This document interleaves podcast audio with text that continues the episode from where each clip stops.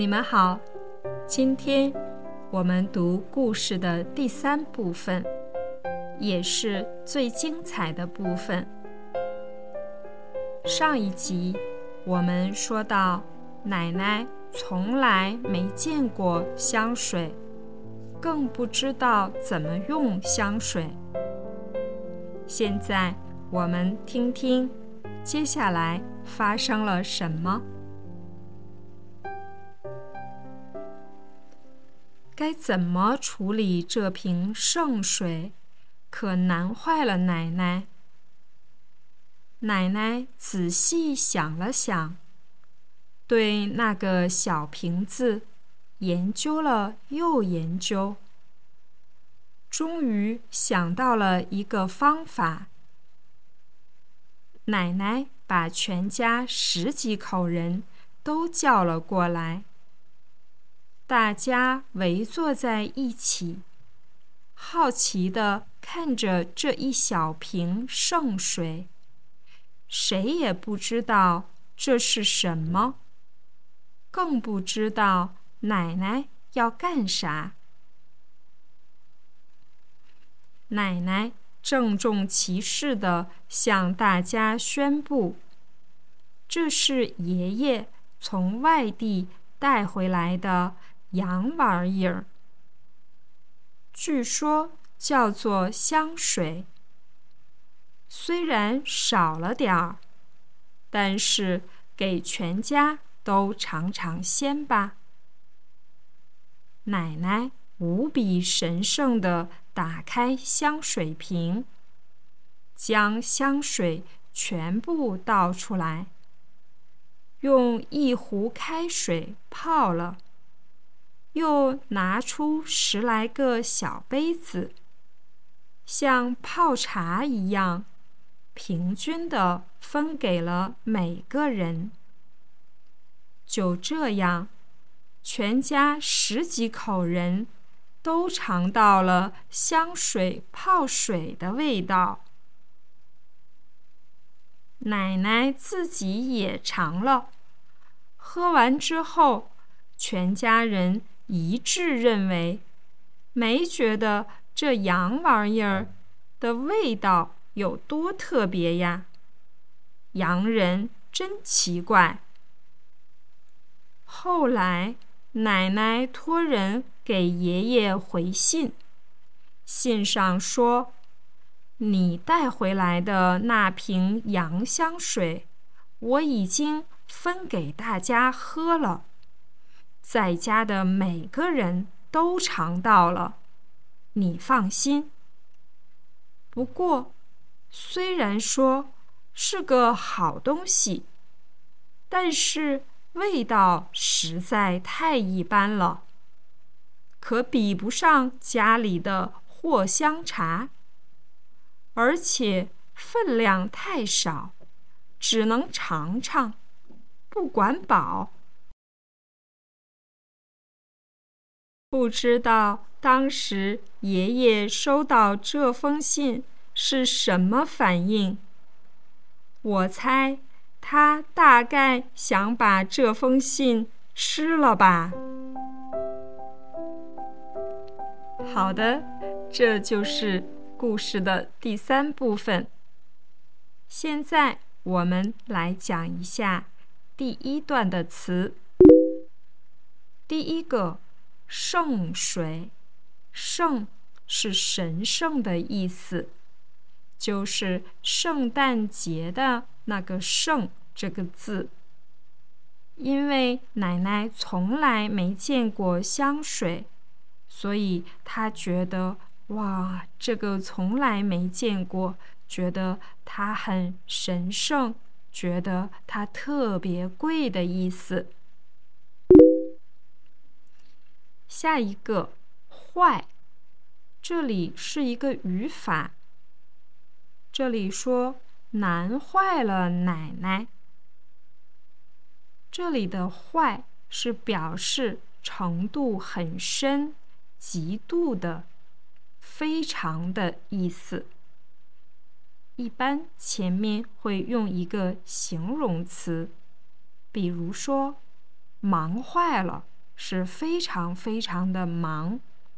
累坏了，就是特别的累，累极了。也可以说高兴坏了，是表示非常极度的高兴。这里说难坏了奶奶，就是这让奶奶很为难，她不知道该怎么用这瓶香水。也不知道如何去用它。现在，请你跟我读第一段。该怎么处理这瓶圣水？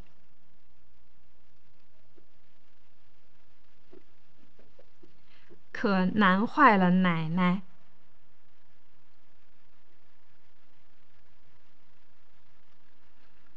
奶奶仔细想了想，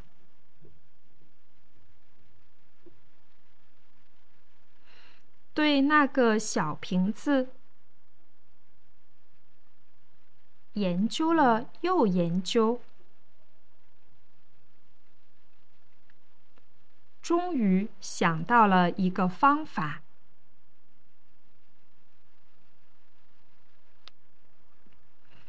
奶奶把全家十几口人都叫了过来，大家围坐在一起，好奇的看着这一小瓶圣水，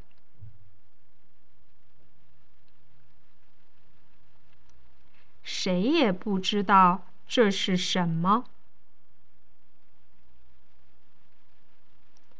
更不知道奶奶要干啥。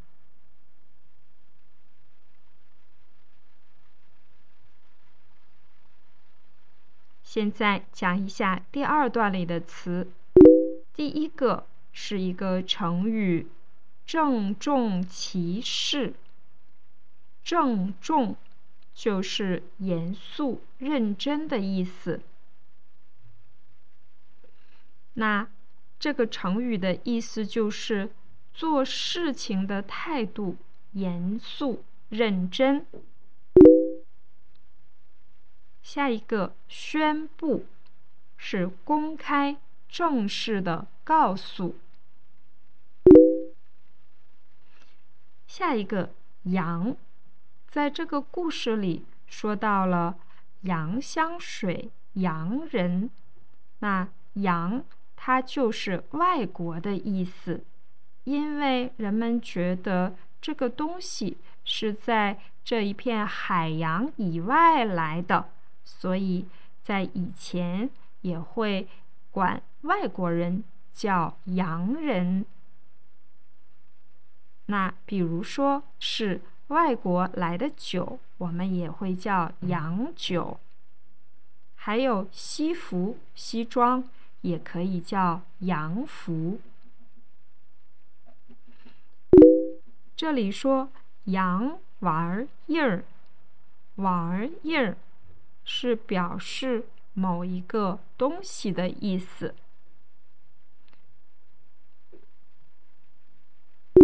下一个。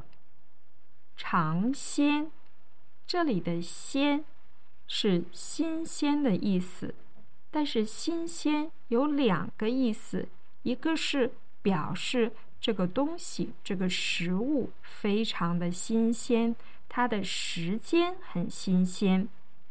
那另外，新鲜还有一个意思，就是这是一个非常新的东西、新的事物。以前没见过这样的东西，也没试过这样的东西，这个时候也可以叫鲜。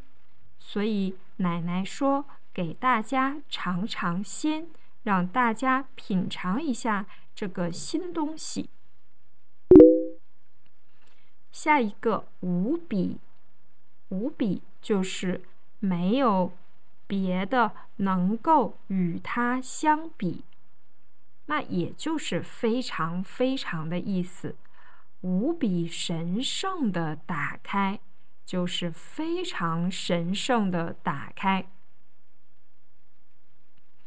好，现在请你跟我读这一段。奶奶郑重其事的向大家宣布：“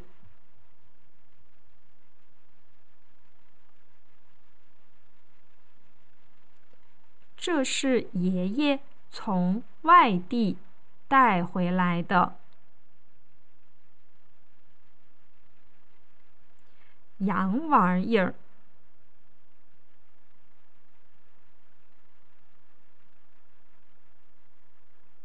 据说叫做香水。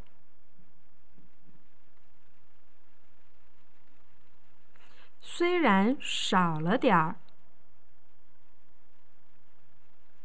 但是给全家。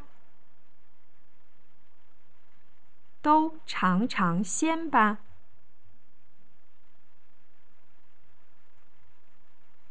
奶奶无比神圣的打开香水瓶，将香水全部倒出来。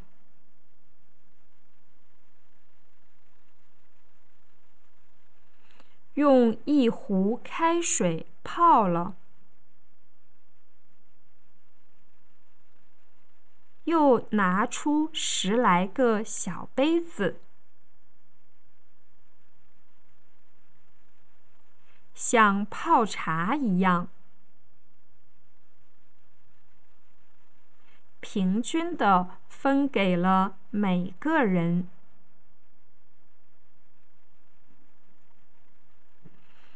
就这样，全家十几口人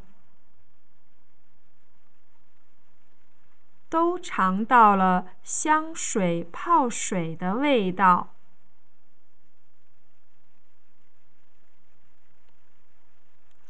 奶奶自己也尝了，喝完之后。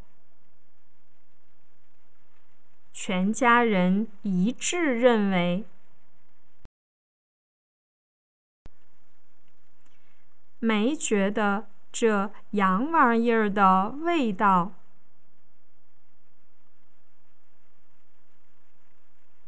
有多特别呀。洋人真奇怪。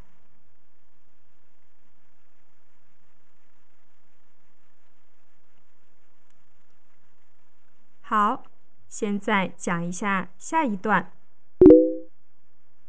这一段说到了一个藿香茶。藿香是一种中草药，那它是用来在夏天的时候喝，对身体比较好。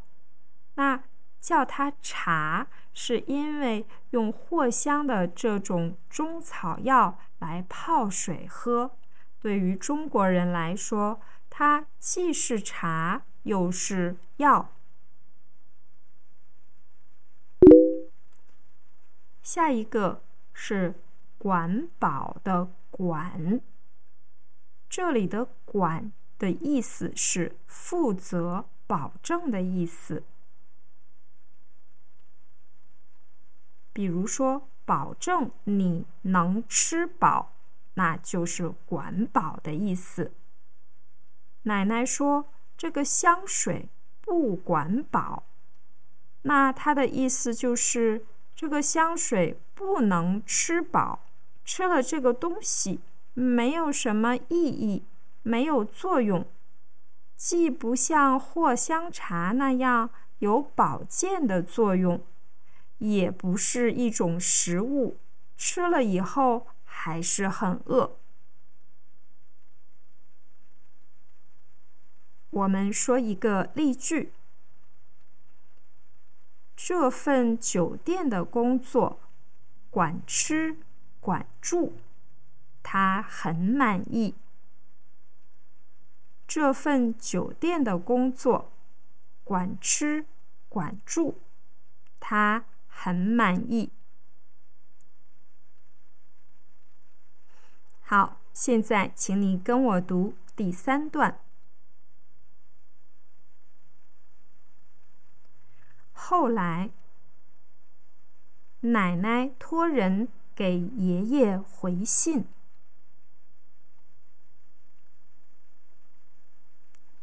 信上说：“你带回来的那瓶洋香水，我已经分给大家喝了。”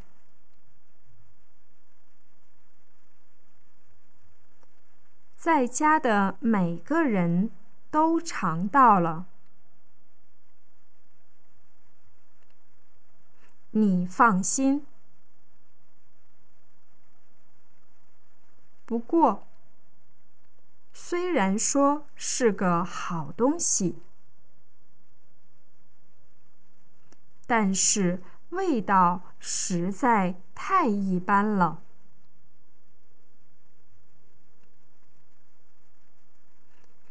可比不上家里的藿香茶，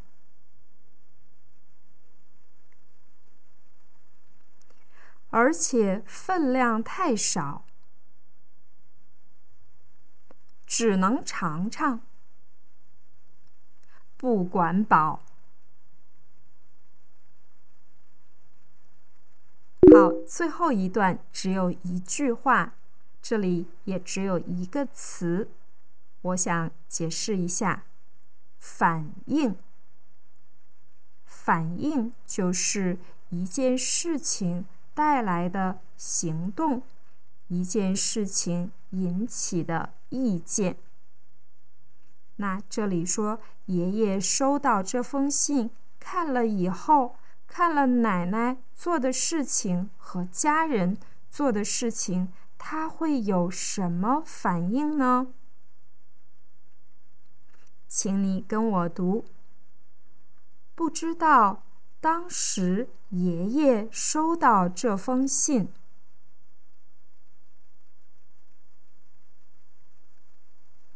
是什么反应？我猜，他大概想把这封信吃了吧。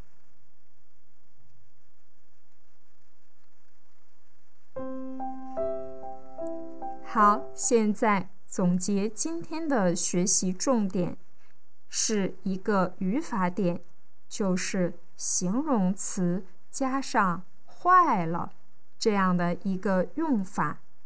它跟以前我们知道的说动词加上“坏了”是不一样的意思。比如说，嗯，我把这个东西踢坏了。那是说它不能用了，它坏了，或者，嗯，这辆车把这个门撞坏了，那这个门坏了，不能用了。但是如果是形容词和坏了在一起，它是表示极度、非常的意思。现在我们读三个例句。第一个，孩子发烧住院了，妈妈急坏了。孩子发烧住院了，妈妈急坏了。第二个，春节前，水果店的老板忙坏了。春节前。水果店的老板忙坏了。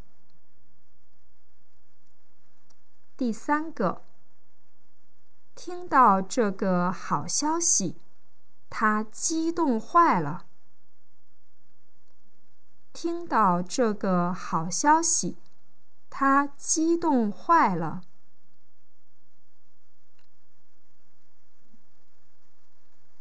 好的现在我用正常的语速把这篇文章再读一遍。